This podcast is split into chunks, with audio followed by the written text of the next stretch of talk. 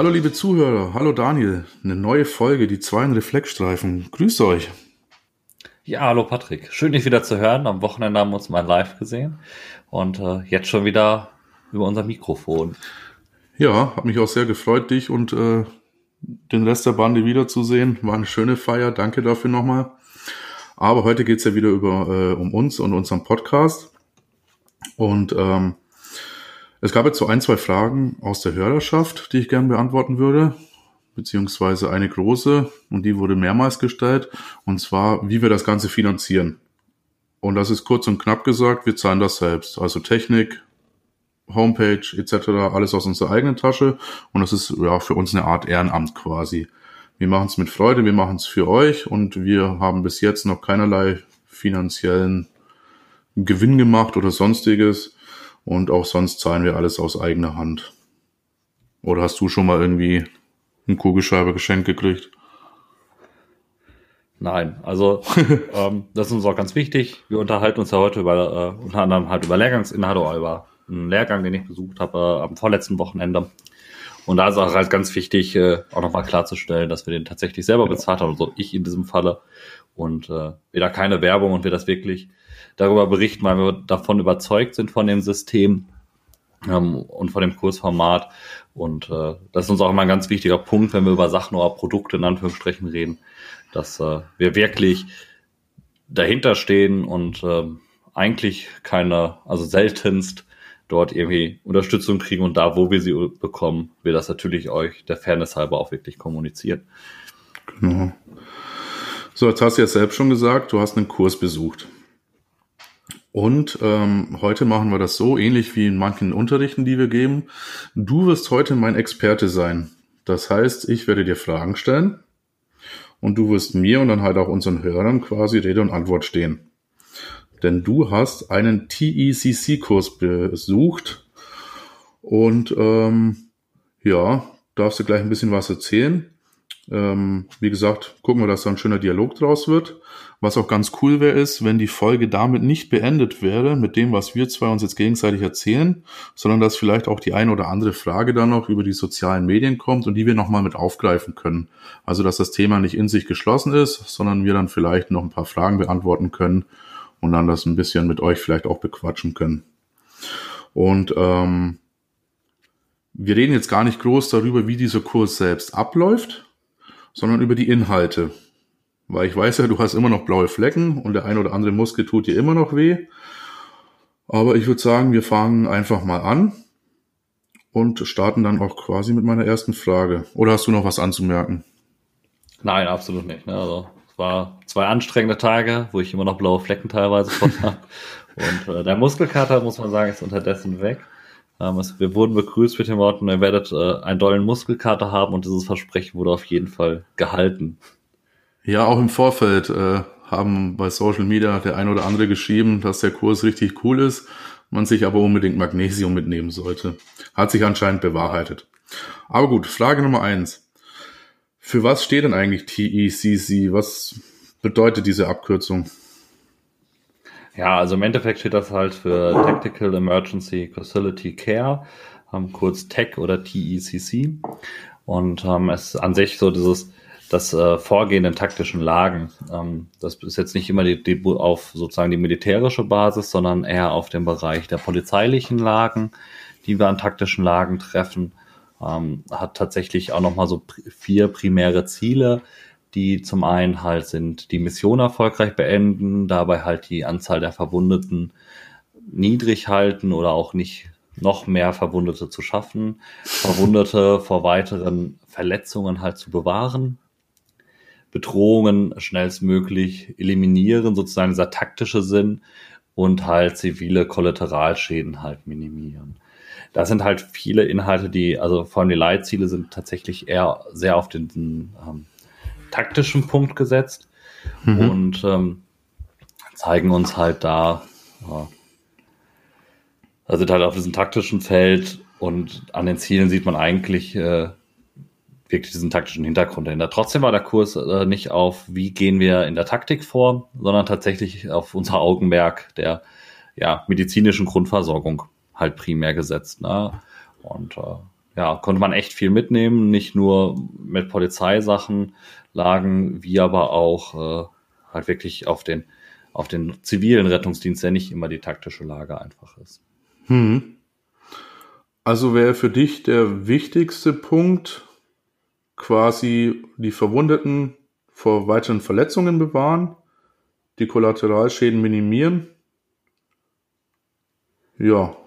Ja, tatsächlich kann man gleich so sagen, diese, diese primären Ziele, die, die das System da verfolgt, können wir gar nicht so auf, auf den normalen Rettungssanitäter, Notfallsanitäter auf dem Rettungswagen, der im normalen Rettungsdienst überhaupt setzen. Das ist tatsächlich eher dieses primäre Ziel der taktischen Einheit, die jetzt gerade im äh, Gefecht ist, sozusagen jetzt äh, mhm. Der, SEK-Einsatz bei einer Wohnungsstürmung. Denn wir müssen eins beachten, wir unterscheiden erstmal in drei verschiedene Bereiche, die wir haben. Ne? Man äh, sagt so die rote Zone, gelbe Zone oder auch grüne Zone.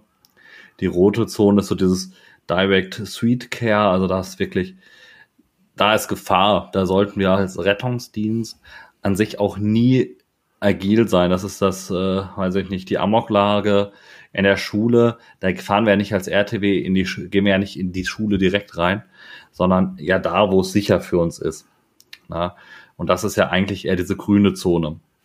Was ja. schon mal durchaus sein kann, weil gerade vielleicht in unklaren Lagen wo einfach nicht so ganz klar ist, wo ist, wo sind diese Grenzen dieser Zonen, ähm, mhm. so in der Initialphase, dass tatsächlich nochmal sein kann, dass so ein RTW vielleicht in einer gelben Zone reinrutscht, oder überhaupt das Rettungsdienstteam, oder wenn halt bei dynamischen Lagen auch tatsächlich mal in diese gefährliche Zone reingeht. Aber es ist ja nie direkt der Kontakt mit dem, mit dem Team, mit dem SEK-Team oder mit dem taktischen Polizeiteam vor Ort geht man ja nicht zusammen rein.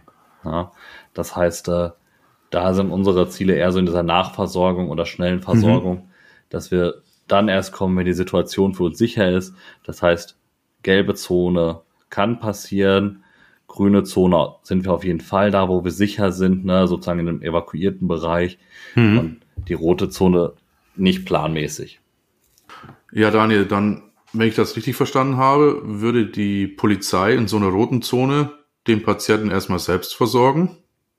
Also Beamten, der vielleicht verletzt wurde oder ein Opfer und uns dann quasi in, in seltenen Fällen in der gelben Zone, aber eigentlich eher in der grünen Zone dann übergeben. Ja, tatsächlich findet da gar nicht so viel Grundversorgung statt, so wie wir das uns jetzt vorstellen. Ähm, da geht es tatsächlich eher um äh, leite Erste Hilfe an, denn das primäre Ziel ist ja tatsächlich, diese Mission erfolgreich zu beenden. Ja. Und äh, die Anzahl der Verwundeten, das heißt, die, die verwundet sind, je nachdem was, äh, ja, findet da irgendwie eine Anleitung statt. Ne? Hier äh, Anleitung zur Selbsthilfe, in Anführungsstrichen. Ne? Kannst du mhm. dahinter kriechen, kannst du dir da ein Tourniquet anlegen, drück die Wunde ab. Also sozusagen viel Selbsthilfe in der Initialphase. Mal einen, kurz, wenn es die Situation zulässt, in die stabile Seitenlage werfen. Aber auch da wird seitens der Polizei erstmal keine große Versorgung, so wie wir das erstversorgungsmäßig mhm. kennen. Da muss man schon deutlich unterscheiden. Da geht es eher wirklich um äh, ein taktisches und äh, schnelles Vorgehen. Okay, jetzt ist es ja oft so. Und sobald die Situation halt sicher ist, wird dann halt äh, transportiert. Ja, jetzt ist es ja oft so, dass wir alarmiert werden und jetzt ohne Leitstellen schlecht zu machen, der RTW wenig Information hat. Und jetzt fährst du da eine Einsatzstelle an, die unklar ist. Und ähm, wie wären da jetzt Tipps für die Praxis, wie man damit umgeht, wenn man sich jetzt plötzlich vielleicht in der roten Zone, aber auch in der gelben Zone befindet? Würdest du dann eher sagen, einen Rückzug anstreben, äh, Kommunikation mit der Polizei? Wie, wie läuft das ab vor Ort? Ja, also wir müssen klar sagen, sind wir in so unklaren Lagen, wo wir zusammen mit der Polizei äh, agieren werden. Da werden wir nicht ne, sozusagen den Streifenwagen treffen, wo ein Beamter steht, der uns ganz entspannt eine Einweisung gibt und Co., weil die sind im Einsatz, die sind gebunden, die mhm. äh, wahrscheinlich werden wir eher so ein verwaistes, zurückgelassenes Polizeifahrzeug da finden, weil die Beamten halt im Einsatz gehen. Und äh, wichtiger Punkt ist, sind in so unklaren Lagen tatsächlich eher diesen, diesen Abstand. Das heißt, sollte warum auch immer, vielleicht noch nicht, äh, weil es eine unklare Initialmeldung war, noch äh, kein Bereitstellungsraum oder Co. geschaffen worden sein und man ist direkt zur Einsatzstelle hin alarmiert worden, ist da tatsächlich für den Rettungsdienst eher Rückzug, Sicherheit schaffen, halt das hm. wichtigste Grundprivileg oder wichtigste Grundregel der Eigenschutz zu beachten. Das dürfen wir halt auch nicht vergessen, dass äh, wir null Ausstattung oder ja dafür ausgerüstet sind, um in irgendwelche taktischen Lagen zu agieren und uns sicher fühlen. Also äh, sollte der Polizist äh, unseren Rettungswagen als Deckung nutzen, wissen wir, wir sind zu dicht dran. das ist ein guter Punkt. Ähm, solche Lagen können sich ja auch dynamisch entwickeln. Das heißt, dass sich tatsächlich ja auch mal ein, ja, ein Krimineller, ich nenne ihn jetzt mal Kriminellen und nicht unbedingt Terrorist, auch mal auf uns zubewegt, ne? Also wäre es da ja schon angebracht, jeden Kollegen da so ein bisschen zu sensibilisieren, die Augen dann aufzuhalten und äh, die Situation im Auge zu behalten. Ja, das, das dürfen wir nicht vergessen. Ich glaube, wir sind immer sehr viel auf unser, auf unser individualmedizinisches äh, Ziel gesetzt und müssen da wirklich darauf achten, dass in solchen ja. etwas komplexeren Lagen wirklich diesen Fokus Eigenschutz und Situation, ne, dieses Scene, Safe und Situation, also gucken, wie sieht meine Zähne aus, bin ich dort sicher, wie ist die Grundsituation, mhm. dass wir das echt nicht vergessen initial, ne? dieses 3S-Schema vorweg. Und ich glaube, wenn wir da mit offenen Augen rangehen, dann sehen wir Gefahren auch schon. Na klar, kann so eine Lage auch dynamisch sein. Ähm, man sieht ja immer wieder, oder hat in der Vergangenheit von Amoklagen Bilder gesehen, auch aus Deutschland, wo dann plötzlich die Polizei wirklich hinter dem Rettungswagen war. Und eigentlich muss man sagen, sobald ein Feuerwehrfahrzeug oder ein Rettungsdienstfahrzeug zu sehen ist und da ist immer noch der, ein, ein stark schwer bewaffneter Polizist, der von dort startet, sind wir zu dicht dran. Hm. Ja, Manchmal können wir es aber einfach nicht ändern, weil es in der Initialphase so war. Und da müssen wir ja. einfach überlegen, wie ja. gehen wir damit um? Eher den Weg zurück. Wir werden einfach immer wieder so ein bisschen das Kommunikationsproblem einfach haben, weil in der Initialphase hat auch die Polizei noch gar nicht die Ressourcen, uns einen Verbindungsbeamten hinzusetzen. Das heißt, da findet viel mehr Kommunikation über die Leitstellen einfach statt. Dass die das wäre da tatsächlich auch meine nächste Frage gewesen. Wie sieht die Kommunikation vor Ort aus? Weil ich kann mir vorstellen, gerade wenn dann auch viele Einsatzkräfte nachrücken, ähm, wenn da jetzt jeder RTW, der da ankommt, äh, jedes Feuerwehrauto mit der Polizei kommunizieren wollen würde, würde das ja einen riesen Chaos geben. Und ähm, das wäre so die erste Frage. Wie sieht da die Kommunikation aus? Und die zweite Frage ist, wenn wir jetzt das erst eintreffende Rettungsmittel sind wir haben jetzt auch den nötigen Abstand. Was sind denn dann unsere Aufgaben? Wir warten da ja nicht ab, äh, bis irgendwie irgendwann mal was passiert, sondern wir müssen uns ja auch irgendwie organisieren. Was, was kommt da auf uns zu? Ja, es ist ja mega lagerabhängig, muss man sagen. Also die Kommunikation vor Ort, erstmal unterscheidet die sich tatsächlich bundesweit in den Ländern massiv. Polizeiarbeit ist Ländersache in Deutschland. Dadurch haben wir auch mhm. verschiedene Funk- und Kommunikationsmodelle. Ähm, da findet also so in unserem Bereich der Nordrhein-Westfalen findet halt viele Kommunikation dann über den Leitstellen statt. Das heißt, wir machen eine Rückmeldung an die Leitstelle, die dann mit der Polizeileitstelle kommuniziert, weil die Polizei mal nicht dieses klassische, da kommt jetzt ein ELW, die führen vor Ort den Einsatz so richtig, sondern dieses, diese zurückgelagerte Führung einfach mehr haben, als wir das im Rettungsdienst halt auch kennen. Und an sich ist das nichts anderes, was wir machen, ist ein Bereitstellungsraum, ne? so wie wir das bei jedem Mann äh, erstmal haben. Wir stehen in einem mhm. Bereitstellungsraum und warten tatsächlich einfach, bis wir abgerufen werden, um dann in eine sichere Zone an einen Übergabepunkt zu setzen, wo wir dann eine Patientenablage, eine Sichtung oder was auch immer erstmal initial einrichten. Sehr gut. Ähm, jetzt könnte man ja aber auch sagen, solche Lagen sind ja in Deutschland eigentlich relativ selten wozu dann das alles? Ne? Das äh, klar, was selten ist, ist selten, was häufig ist, ist häufig. Man sagt immer, man muss darauf vorbereitet sein, aber ähm, so aus dem Bauchgefühl heraus, wie oft betrifft mich das jetzt? Weil auch so in der dörflichen Gegend, ländlichen Gegend wird es ja sowas eher nicht geben. Braucht man jetzt unbedingt diese Erkenntnisse aus dem Kurs oder reicht da einfach so ein bisschen Standardbasiswissen? Also man muss sagen, na klar, ich glaube auch, äh, dass der Einzelne die Wahrscheinlichkeit in eine in so eine Amoklage, Terrorlage oder sonst was reinzukommen, für den einzelnen Retter deutlich gering ist. Genauso ist das, also das kann man jetzt noch nicht mal, glaube ich, auf Großstadt oder Kleinstadt münzen. Ich glaube, da sind die Wahrscheinlichkeiten überall gleich gering.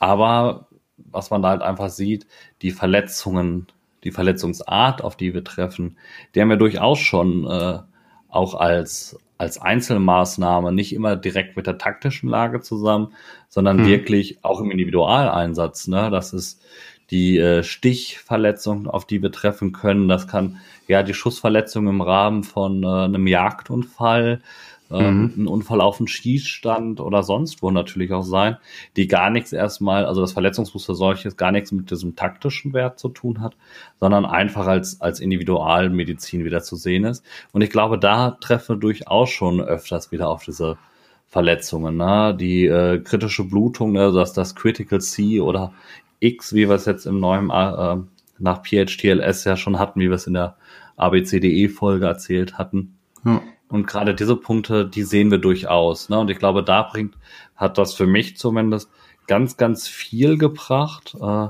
wirklich sagen, okay, das ist halt die kritische Blutung, die wir haben. Das ist, äh, das ist nicht immer taktische Medizin. Ne? Uns wird auch ein Beispiel gezeigt von einem, von einem Fahrradfahrer, äh, Mountainbiker, der ist gestürzt und hat sich einfach eine Verletzung der Leistenarterie, eine kritische Blutung, ne, eine pulsierende kritische Blutung an der Leistenarterie zugezogen. Und das sind, glaube ich, Notfälle, auf die treffen wir durchaus. Mhm. unser Vorgehen dort in der Initialphase unterscheidet auch gar nicht so viel. Da geht es eher um dieses, dieses Training, dieses besondere Vorgehen, nennen wir es mal ganz kurz, und das ist schnelle mhm. Entscheidungsfinden, ja, das ist kritisch, so muss ich schnell untersuchen, um mhm. halt Verletzungen zu finden und äh, weitere Schäden einfach vorzubeugen. Gutes, gutes Stichwort. Ähm, also kann man die Inhalte, die man jetzt in diesem TCC-Kurs lernt, auch durchaus dann fürs zivile Setting umsetzen. Also wie du schon sagst, ja, es ist nicht also, dieses ständig taktische, sondern halt auch die Verletzungsmuster, die uns abseits dieser taktischen Lagen dann erwartet. Ja klar, also das ist äh, durchaus unser Setting, was wir da, glaube ich, haben. Ne? Also es kann durchaus, wir können alle Sachen, die wir da so mit gelernt haben oder über die sich gekümmert wurde, kann man auch mit ins Zivile mit rübernehmen. Ja. Ähm, aber fast alle zumindest. Ähm, und das macht es eigentlich ganz angenehm und total interessant, um diese Erkenntnis zu haben, es ist halt nicht nur äh, die große Amoklage, sondern auch das reine taktische Vorgehen. Es kann ja auch allein schon drum gehen, um den um den einzelnen verletzten Polizisten auch zum Beispiel. Es ist ja, hm. also wir fahren den verletzten Polizisten, der im Rahmen einer, einer Festnahme verletzt wurde. Ähm, allein da haben wir ja schon dieses, ne, was machen wir mit seiner Waffe, wo legen wir das hin, ne, dass wir nicht sagen, ja, mhm. ja, ich äh, lege mir die Waffe so lange ins Handschuhfach, na, wie wir da vorgehen und Co. Das heißt, mhm. da haben wir auch schon wieder so ganz taktische Tipps einfach mit auf den Weg bekommen. Was machen wir denn mit seiner Waffe, wenn er eine dabei hat? Wahrscheinlich stehen da noch andere Polizisten, dann übergibt man die Waffe denen oder wie macht man das? Gar nichts rangehen. Also ich weiß nicht, äh, ich kenne mich jetzt relativ wenig mit Waffen und Co. aus. Ne? Wie entsichere ich die oder wie sichere ich die? Ja, aber du spielst doch Call of Duty. Die Waffen. Ähm, wichtig ist, ja, wichtiger Punkt ist immer, ähm, nach Möglichkeit ja. lass das den Polizisten selber machen ne? ähm, und ganz wichtiger Leitsatz. Da beginnen wir mit Analgesie und sollten tatsächlich vielleicht in einem, nicht in der grünen Zone sein, sondern vielleicht in dieser gelben Zone.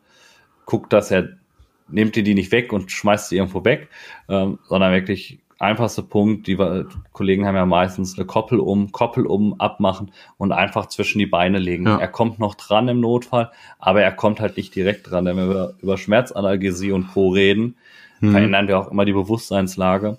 Und sollten wir da irgendwie so in doch mal in den gelben oder warum auch immer plötzlich doch im roten Bereich sitzen, dass wir in irgendeinem Raum zwar sicher sind, aber um uns drumherum Gefahr ist, da halt nicht irgendwie eine Halluzination ja. plötzlich an die Waffe greifen kann. Ähm, deswegen ist da, ja. oder halt durch die Kollegen, wenn es halt in einer sicheren Zone ja. ist, durch die äh, ist ja selten nur, sagen, nur einer da. Äh, entwaffnet den Kollegen mal eben.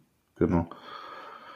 Ja, also ganz wichtiger Punkt, hier nehmen keine Waffen aus Holstern und äh, denken, ja, ja, ich stecke mir die immer so so äh, à la Breaking ja, ja. Bad eben in den Hosenbund und äh, das läuft schon. Okay. Das würde ich äh, auf keinen Fall. Ähm, ja, das hört sich ganz gut an. Und wenn man jetzt auch so ein bisschen drüber nachdenkt, ähm, solche Lagen können ja eigentlich ein jederzeit und an jedem Ort eigentlich passieren. Das heißt, es würde ja eigentlich gar nicht schaden, wenn sich da jeder Rettungsdienstler und Feuerwehrmann in seinem Bereich auch mal Gedanken drüber macht, ob sowas auch da möglich ist. Jetzt wohnen wir beide ja in Nordrhein-Westfalen. Wir haben drei, vier große Fußballvereine mit großen Stadien. Wir haben in der Stadt Soest auch die äh, größte Altstadtkirmes Europas, die Granger Kirmes in Herne.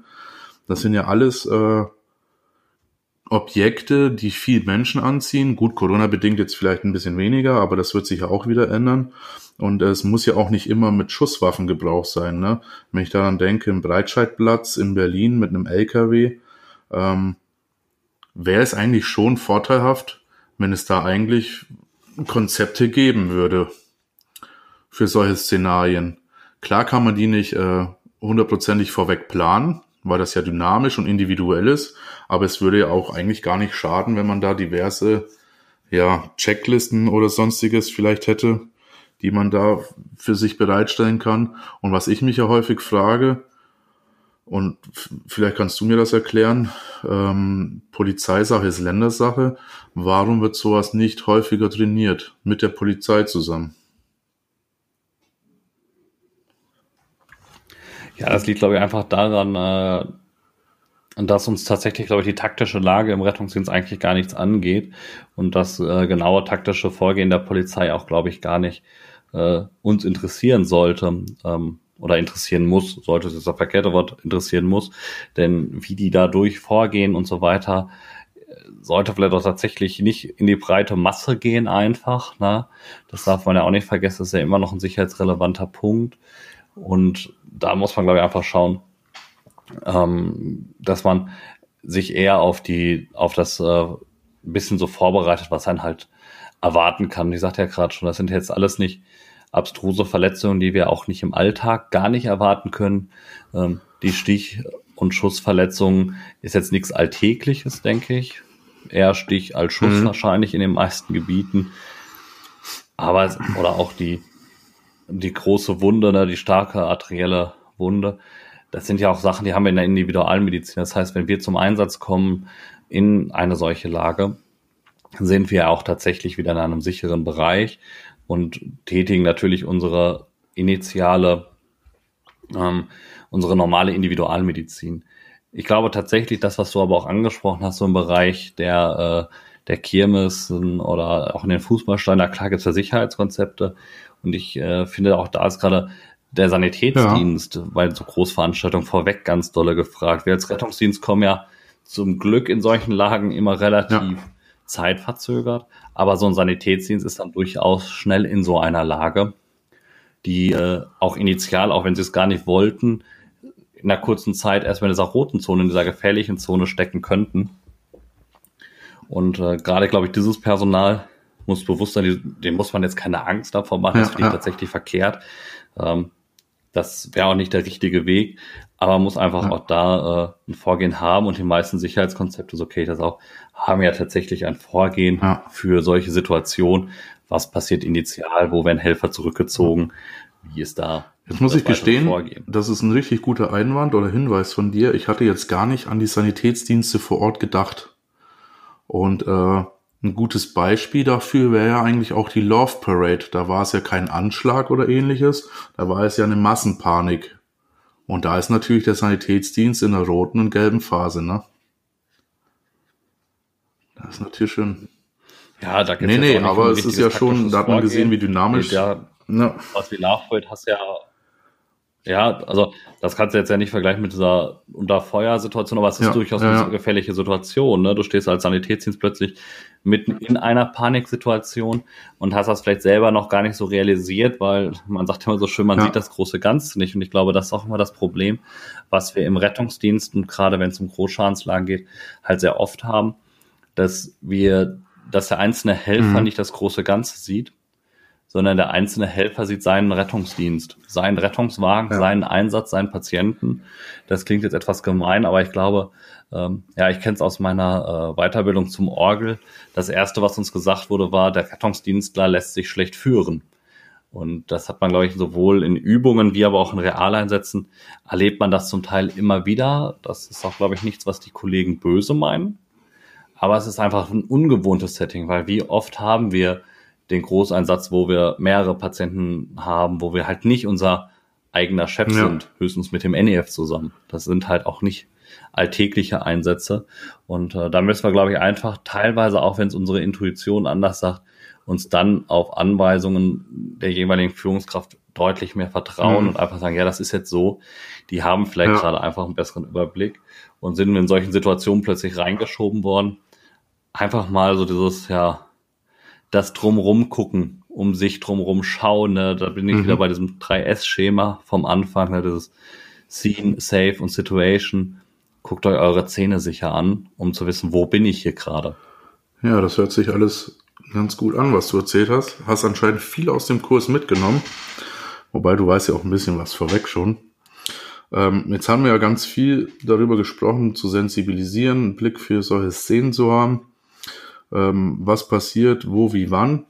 Jetzt lass uns aber auch mal zu den äh, medizinischen Fakten kommen. Was wurde euch denn so, so gezeigt? Wie, wie, wie behandelt ihr Patienten mit ähm, doch schweren Verletzungen, mit dem äh, Faktor Zeit im Nacken und auch, ja, wie soll ich das sagen, man hat ja einen gewissen Adrenalinspiegel dann auch, wenn man sich in gewissen Szenarien befindet. Was man ganz klar sagen muss, äh, was ganz viel mitgebracht hat und was auch die richtige Message war, war wirklich, wir haben ja dieses klassische Motto Train as you fight, also trainiere, wie du äh, später auch arbeitest, wie du kämpfst. Und das ist ein ganz wichtiger Punkt. Und da müssen wir, glaube ich, viel mehr hingehen ähm, wenn es um kritische Blutung geht. Jeder von uns hat, glaube ich, schon mal das Tourniquet gesehen. Ähm, in den meisten Bundesländern ist das unterdessen eine durchgängig normale Anwendung, äh, also Material, also ja. Anwendung nicht, aber ein Material, was wir durchaus auf dem Rettungswagen alle vorfinden. Aber man muss klar sagen, wer hat denn schon mal richtig, richtig mit trainiert? Wer hat's richtig zugemacht? Ähm, häufig kommt so dieses Setting so. raus, ja, ähm, ja, oder auch in Prüfungen, ja, mach's nicht ganz so genau, äh, mach's nicht ganz fest, das ist schon so okay. Und jetzt muss man aber so sagen, wenn ich das die ganze Zeit so trainiere, dass ich das gar nicht ganz fest mache, ähm, dann werde ich es oder die, die, ja. den Skill nicht richtig durchführe, werde ich das in einer stressigen Situation, in einer Notfallsituation auch nicht so richtig machen. Das heißt, wir müssen wirklich trainieren, so wie wir es draußen machen. Und da gehört auch, finde ich, ein gewisser gewisses äh, Stresslevel einfach zu. Das ist meine persönliche Meinung und ich glaube auch, das macht für mich zumindest durchaus Sinn. Nicht immer, nicht in allen Settings, ne, nicht in allen Simulationen. Wenn ich natürlich am Anfang meiner Ausbildung stehe, muss ich erstmal das Skill ja. als solches kennen und können. Aber bin ich an einem Punkt, wo ich das in der Trockenübung beherrsche, kann man auch ruhig aus dahin gehen und trainieren, wo ich es eben ja. nicht mehr mich sicher fühle. Und das ist ein, also da, wo ich nicht mehr in einer sicheren Anwendung, wir haben das unter vielen externen Einflüssen gekriegt, so also dass wir selber unseren Adrenalinspiegel ein bisschen hochbekommen haben und sind dann in Fallszenarien, in Settings rein, wo äußere Stressfaktoren waren, wo wir zum Teil in der gelben, wie aber auch in der roten Zone uns äh, befunden haben aufgrund einer Dynamik der Lage. Und das hat, glaube ich, äh, hat ganz viel Sicherheit gebracht mit dem Setting. Also ich würde jetzt sagen, ich kann rund um die Uhr ein Tourniquet innerhalb äh, 15, 16 Sekunden mir selber zumindest anlegen und ich glaube auch unterdessen externen Personen, weil es einfach sehr darauf gedrillt wurde, in Anführungsstrichen, aber einfach auch mhm. ein, ein, gutes, sicheres Training war. Ja, man hat so ein bisschen einfach mal seine, seine Leistungsgrenze. Das muss uns klar sein. Haben wir eine kritische Blutung, müssen wir sie adäquat einfach behandeln. Ähm, na klar müssen wir immer das angepasst setzen, da auch da nochmal ähm, die Anweisung Tourniquet, die ja nach DGU, also Deutsche Gesellschaft für Unfallchirurgie, ganz klar sagt, wir machen, wenn es zulässig ist, oder wenn es klappt, initialen Druckverband, blutet der durch, äh, eine Verstärkung des Druckverbands durch ein zweites Druckpolster, das wir auflegen und blutet dieser durch, dass wir dann mhm. noch ein Tourniquet legen. Jetzt müssen wir aber äh, dann, dann das Tourniquet erst legen. Jetzt sind wir bei einer Situation, wo es vielleicht, wo wir mehrere Verletzungen haben, wo wir wirklich einen kritischen Patienten haben, der vielleicht auch schnell evakuiert werden muss, warum auch immer. Ähm, und da ist eigentlich beim Tourniquet der Grundsatz so hoch und fest wie möglich. Das heißt, am Arm gehen wir einfach relativ weit hoch an den, an den Oberarmknochen, wo wir immer noch dran denken müssen, immer sozusagen, ja, fünf bis sechs mhm. Zentimeter immer von den Gelenken weg und wirklich einfach fest. Wirklich zu, dass es wirklich eine Blutsperre ist. Ähm, wirklich drehen, bis es pulslos und nicht mehr blutet. Sollte das trotzdem, warum auch immer, nochmal durchbluten, setzen wir einen Tourniquet direkt daneben dran. Also einen, einen Tacken tiefer, so dass wir einfach mehr, mehr Fläche haben und können dadurch dann die Blutung noch weiter, ja, runterziehen, also sozusagen noch weiter, äh, ja, minimieren, mhm. weiter stoppen. Außer dem Tourniquet ähm, welche Maßnahmen habt ihr dann noch gemacht? Also vielleicht noch eine andere Frage. Du hast gesagt, sie haben euch richtig Stress gemacht. Wie sah das denn aus? Ja, also richtig Stress jetzt übertrieben. Ne? Ich glaube einfach mal so ein bisschen den Adrenalinspiegel er erreicht. Das war eigentlich mal ganz interessant, um sich selber auch mal seine Grenze so ein bisschen zu haben, seine Stressgrenze kennenzulernen. Ganz wichtige, interessante Eigenerfahrung.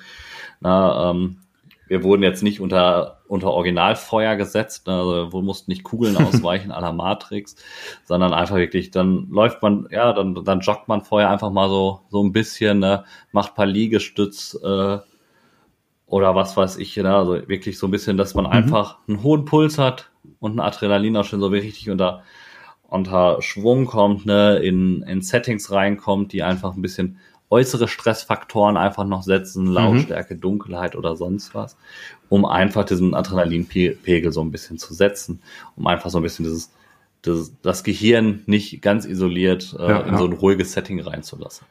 Was man natürlich sagen muss, wir sind ja nicht am ersten Tag direkt über einen, äh, über einen Flugplatz äh, gepeitscht worden, sondern wir haben natürlich durchaus uns immer erst, so wie ich es auch gerade sagte, in ruhiger Phase mit dem Skill beschäftigt und man geht dann mhm. sozusagen zur Repetition dann in ein, ein, ein Setting rein, wo man einfach ein bisschen mehr hat.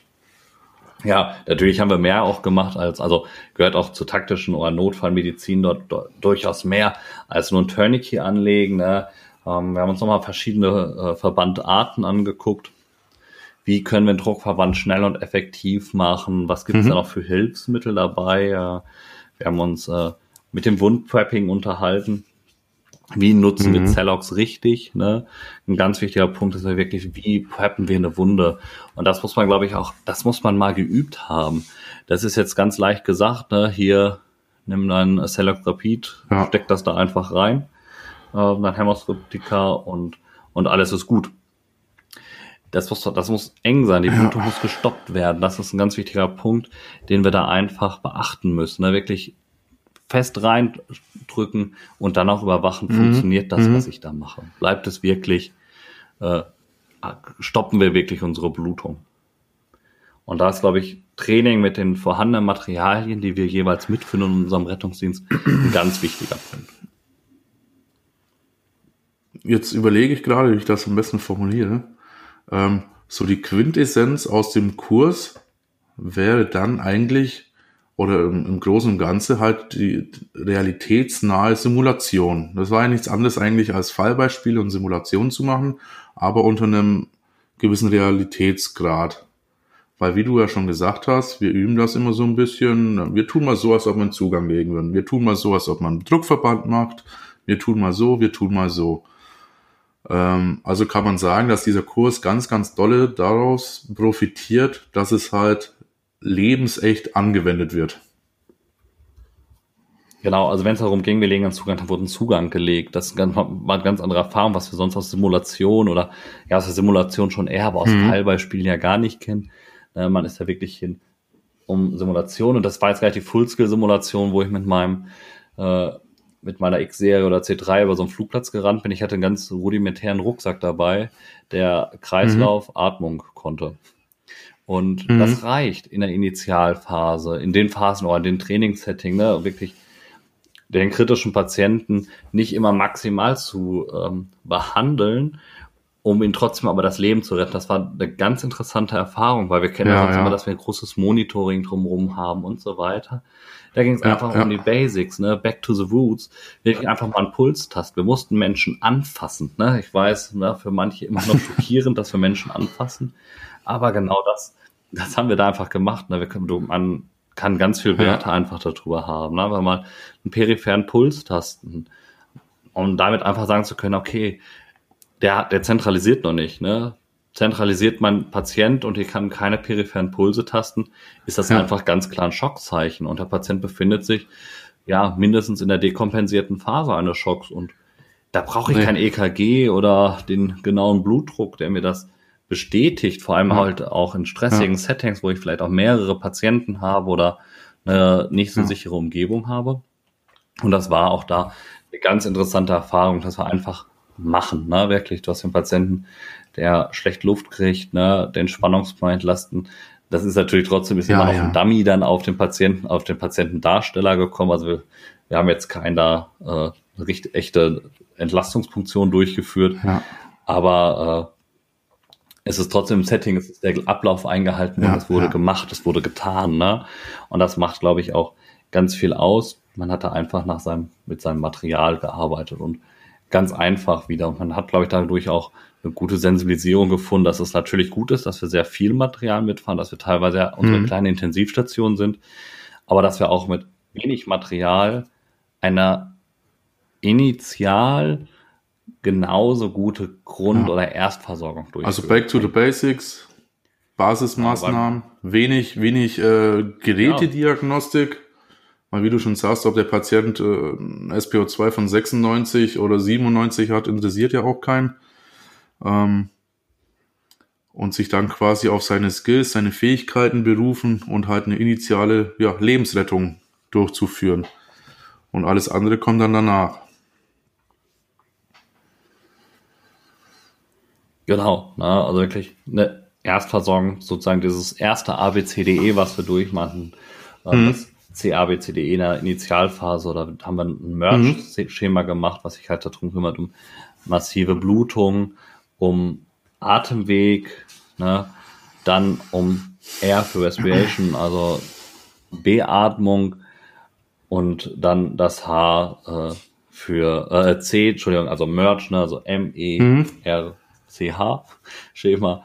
Ähm, ähm, M-A-R-C-H, jetzt richtig, was ich halt da wirklich dann wirklich massives Blutung, da Tourniquet anlegen, schnell finden, habe ich irgendwas oder muss ich was abdrücken, also wirklich nur schnell die Grundblutung lösen. Habe ich ein A-Problem, Wendeltubus oder mal eben schnell Kopf überstrecken, fertig, ne? Was haben wir für ein R-Problem, also Respiration, einfach gucken, hat er einen Spannungspneumothorax, habe ich eine Schusswunde, die wir behandeln mhm. müssen mit einem Chestziel oder ähm, das mit einer äh, mit einer Infusionsverpackung zumachen, so dass wir zumindest ja. die Schusswunde zu haben.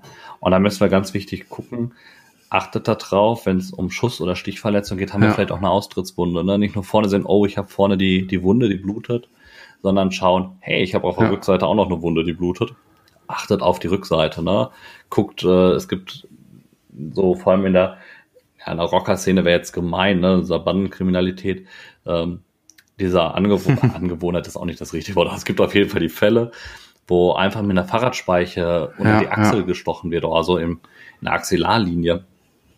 Ja. Das sieht man nicht sofort. Ne? Das sind kleine Wunden. Äh, Habe ich ein respiratorisches Problem, suche ja. nach einer Wunde am Thorax, zieht die Haut einfach mal so ein bisschen, um auch sagen zu können, ja, oh, da ist wirklich keine Wunde, um äh, dieses Merkmal Spannungspneumothorax nicht ganz zu vergessen. Ne? Und da geht es dann auch um schnelle, äh, schnellen Weg. Bei Circulation wirklich einfach nur gucken, haben wir noch irgendwo andere Blutungen, die stark sind oder schwerwiegend sind. Da würde dann so der Punkt äh, Zugang auch äh, ins, ins Spiel kommen. Brauche ich Volumen? Äh, Tranexansäure, ein ganz äh, interessantes Thema dort. Ne? Halt, äh, wenn der Patient eine Verletzung erlitten hat, die an sich eine Bluttransfusion hm. erforderlich machen würden, kann man halt durchaus die, die Gabe von einem Gramm Tranexansäure erwägen, was ja auch manche Standardarbeitsanweisungen mitsetzen. Man muss auch sagen, die macht halt, wenn ja. in der Initialphase, ja, also genau. in diesen ersten drei Stunden, in die, etwas ja. über die Initialphase sind, in den ersten drei Stunden einfach Sinn, um dort einfach äh, auch wirklich wirken zu können. Ja. Auf der anderen Seite natürlich das Volumenmanagement, was wir haben. Guckt, dass äh, Volumen reingeht, aber halt auch nicht zu viel Volumen. Ja, also wir haben diese permissive Hypotension bei Patienten ohne Schädelhirntrauma. Das heißt, wir wollen einen Blutdruck irgendwie so größer mhm. 80 erreichen. Ne? Ganz grob kann man sagen, ich möchte, dass mein Patient ja. nicht mehr zentralisiert ist. Ne? dass ja den peripheren Puls mhm. habe. Das ist mein Ziel, was ich habe. Genau, beim Schädelhirntrauma natürlich höher, wo wir so um die ja. 120 einfach sitzen, liegen. Um. Ähm. Ja, und dann natürlich H für Heating. Äh, denkt an den Wärmeerhalt. Draußen schon immer beim Patienten, ne? also Hypothermieprävention. Achtet da drauf, ne? schnell einpacken. Denkt an unsere schönen Silberdecken, Silber-Golddecken, an unsere Rettungsdecken, die ganz viel Wärme schaffen können, wenn wir den Patienten gut einpacken. Denkt dran, wir haben einen Rücken, ne? nach unten wird ganz viel Kälte abgegeben, jetzt so wieder beim Wetter, äh, so wie heute. Ich glaube, wir haben, glaube ich, draußen so um die 25 Grad draußen. Die Nacht ja. war trotzdem relativ kühl. Legt euch mal morgens oder setzt euch einfach mal eine halbe Stunde auf, äh, auf den Bürgersteig und stellt fest, ja. ihr kriegt einen ganz schön kalten Hintern. Und der Patient liegt da, der ist krank, der hat eh schon schlechtes Viel Körperfläche. Warm einpacken, wirklich einwickeln nutzt alles, was da irgendwie ist und denkt daran, den Kopf einzupacken. Der Kopf gibt viel Wärme ab. Mensch, jetzt habe ich eine ganze Menge gelernt.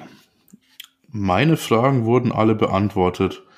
Ähm, ein Schlusswort würde ich dir geben, auch wenn du vielleicht noch einfach sowas zu erzählen hast, ohne eine Frage von mir. Und ich würde dann einfach so nochmal zusammenfassen, was ich denn jetzt aus dem, was du mir erzählt hast, mitnehmen würde. Ja, ähm, ganz wichtiger Punkt, was wir eigentlich sagen müssen, denkt einfach an euren Eigenschutz. Ne? Das ist, glaube ich, so die, die wichtigste Take-Home-Message. Zieht euch nicht in Gefahren rein, die, die nicht sein müssen einfach. Kommuniziert klar und deutlich auch äh, in eurem Team zusammen. Und äh, ja, versucht wirklich nicht euch in unnötigen Gefahren und dann wirklich behandelt das zuerst was sonst tötet oder was zuerst tötet, so rum. Das unterscheidet sich nämlich null von unserer normalen Medizin, die wir sonst haben.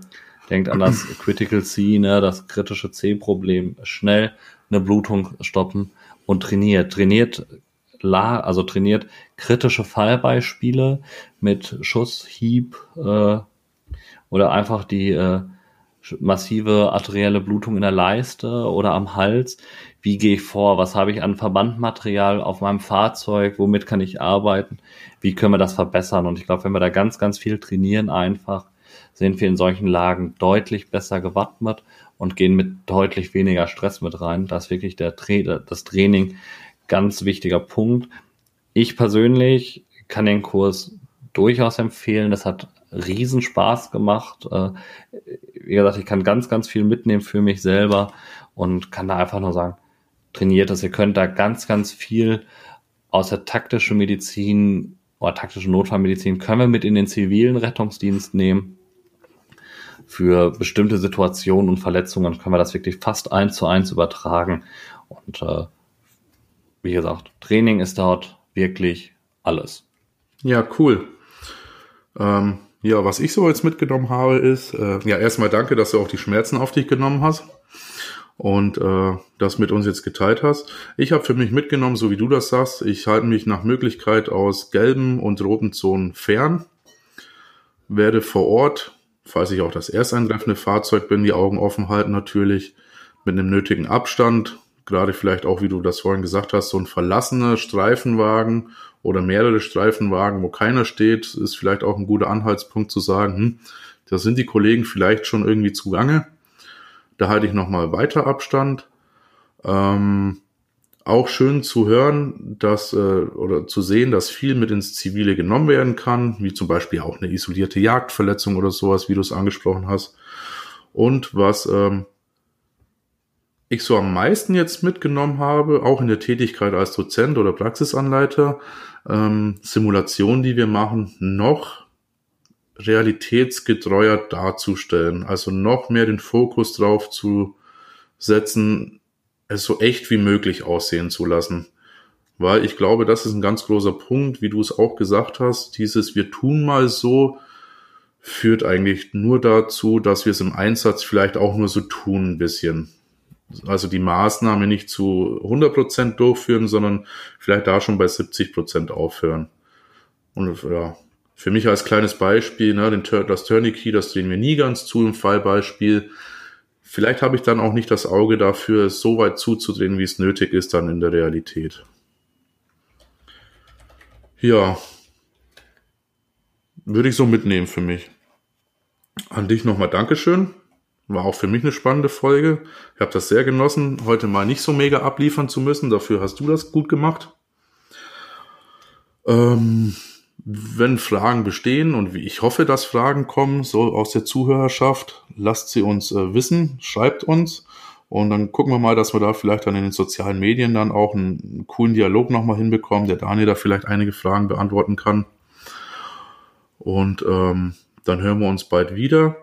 Wir bereiten auch schon die nächste Folge so ein bisschen vor. Wir waren ja nochmal beide äh, Teil einer Fortbildung, eines Webinars zum Thema Debriefing, Simulation, CRM. Da gucken wir mal, das ist ein großes und weites Thema, ob es da eine einzelne Folge ist, vielleicht wird es eine Doppelfolge, vielleicht holen wir uns auch nochmal zum Thema Kommunikation einen Profi mit ins Boot. Wird auf alle Fälle auch spannend. Ja, Daniel, du hast die letzten Worte. ja, das ist schön. Ja, wie du sagst, trainiert, simuliert, guckt, geht natürlich nicht von Anfang an mit 100% Stress da rein. Die Skills müssen sitzen, ähm, um einfach da vernünftig arbeiten zu können. Äh, wenn ihr euch ein bisschen mehr auch für Simulation interessiert, können wir euch tatsächlich auch mal einen anderen Podcast empfehlen. Und zwar ähm, von Skillcube gibt's äh, die Sim Junkies, die sich äh, um Simulation kümmern. Wie trainieren wir? Wie trainieren wir in welchen Situationen? Äh, lohnt sich auf jeden Fall reinzuhören, ist ein ganz interessantes Thema. Äh, das hilft euch auch vielleicht nochmal das eine oder andere in der Simulation mhm. zu machen. Wie gehe ich da richtig dran, um halt nachher wirklich in dieses, in so echt wie möglich zu trainieren zu kommen. Welche Voraussetzungen müssen gesetzt werden? Ansonsten, das hat mir ganz viel Spaß gemacht. Ich fände schön, wenn da noch viel Dialog drüber ist. Äh, gerne können wir noch ein, zwei Fragen natürlich auch in der nächsten ja. Folge nochmal mit beantworten.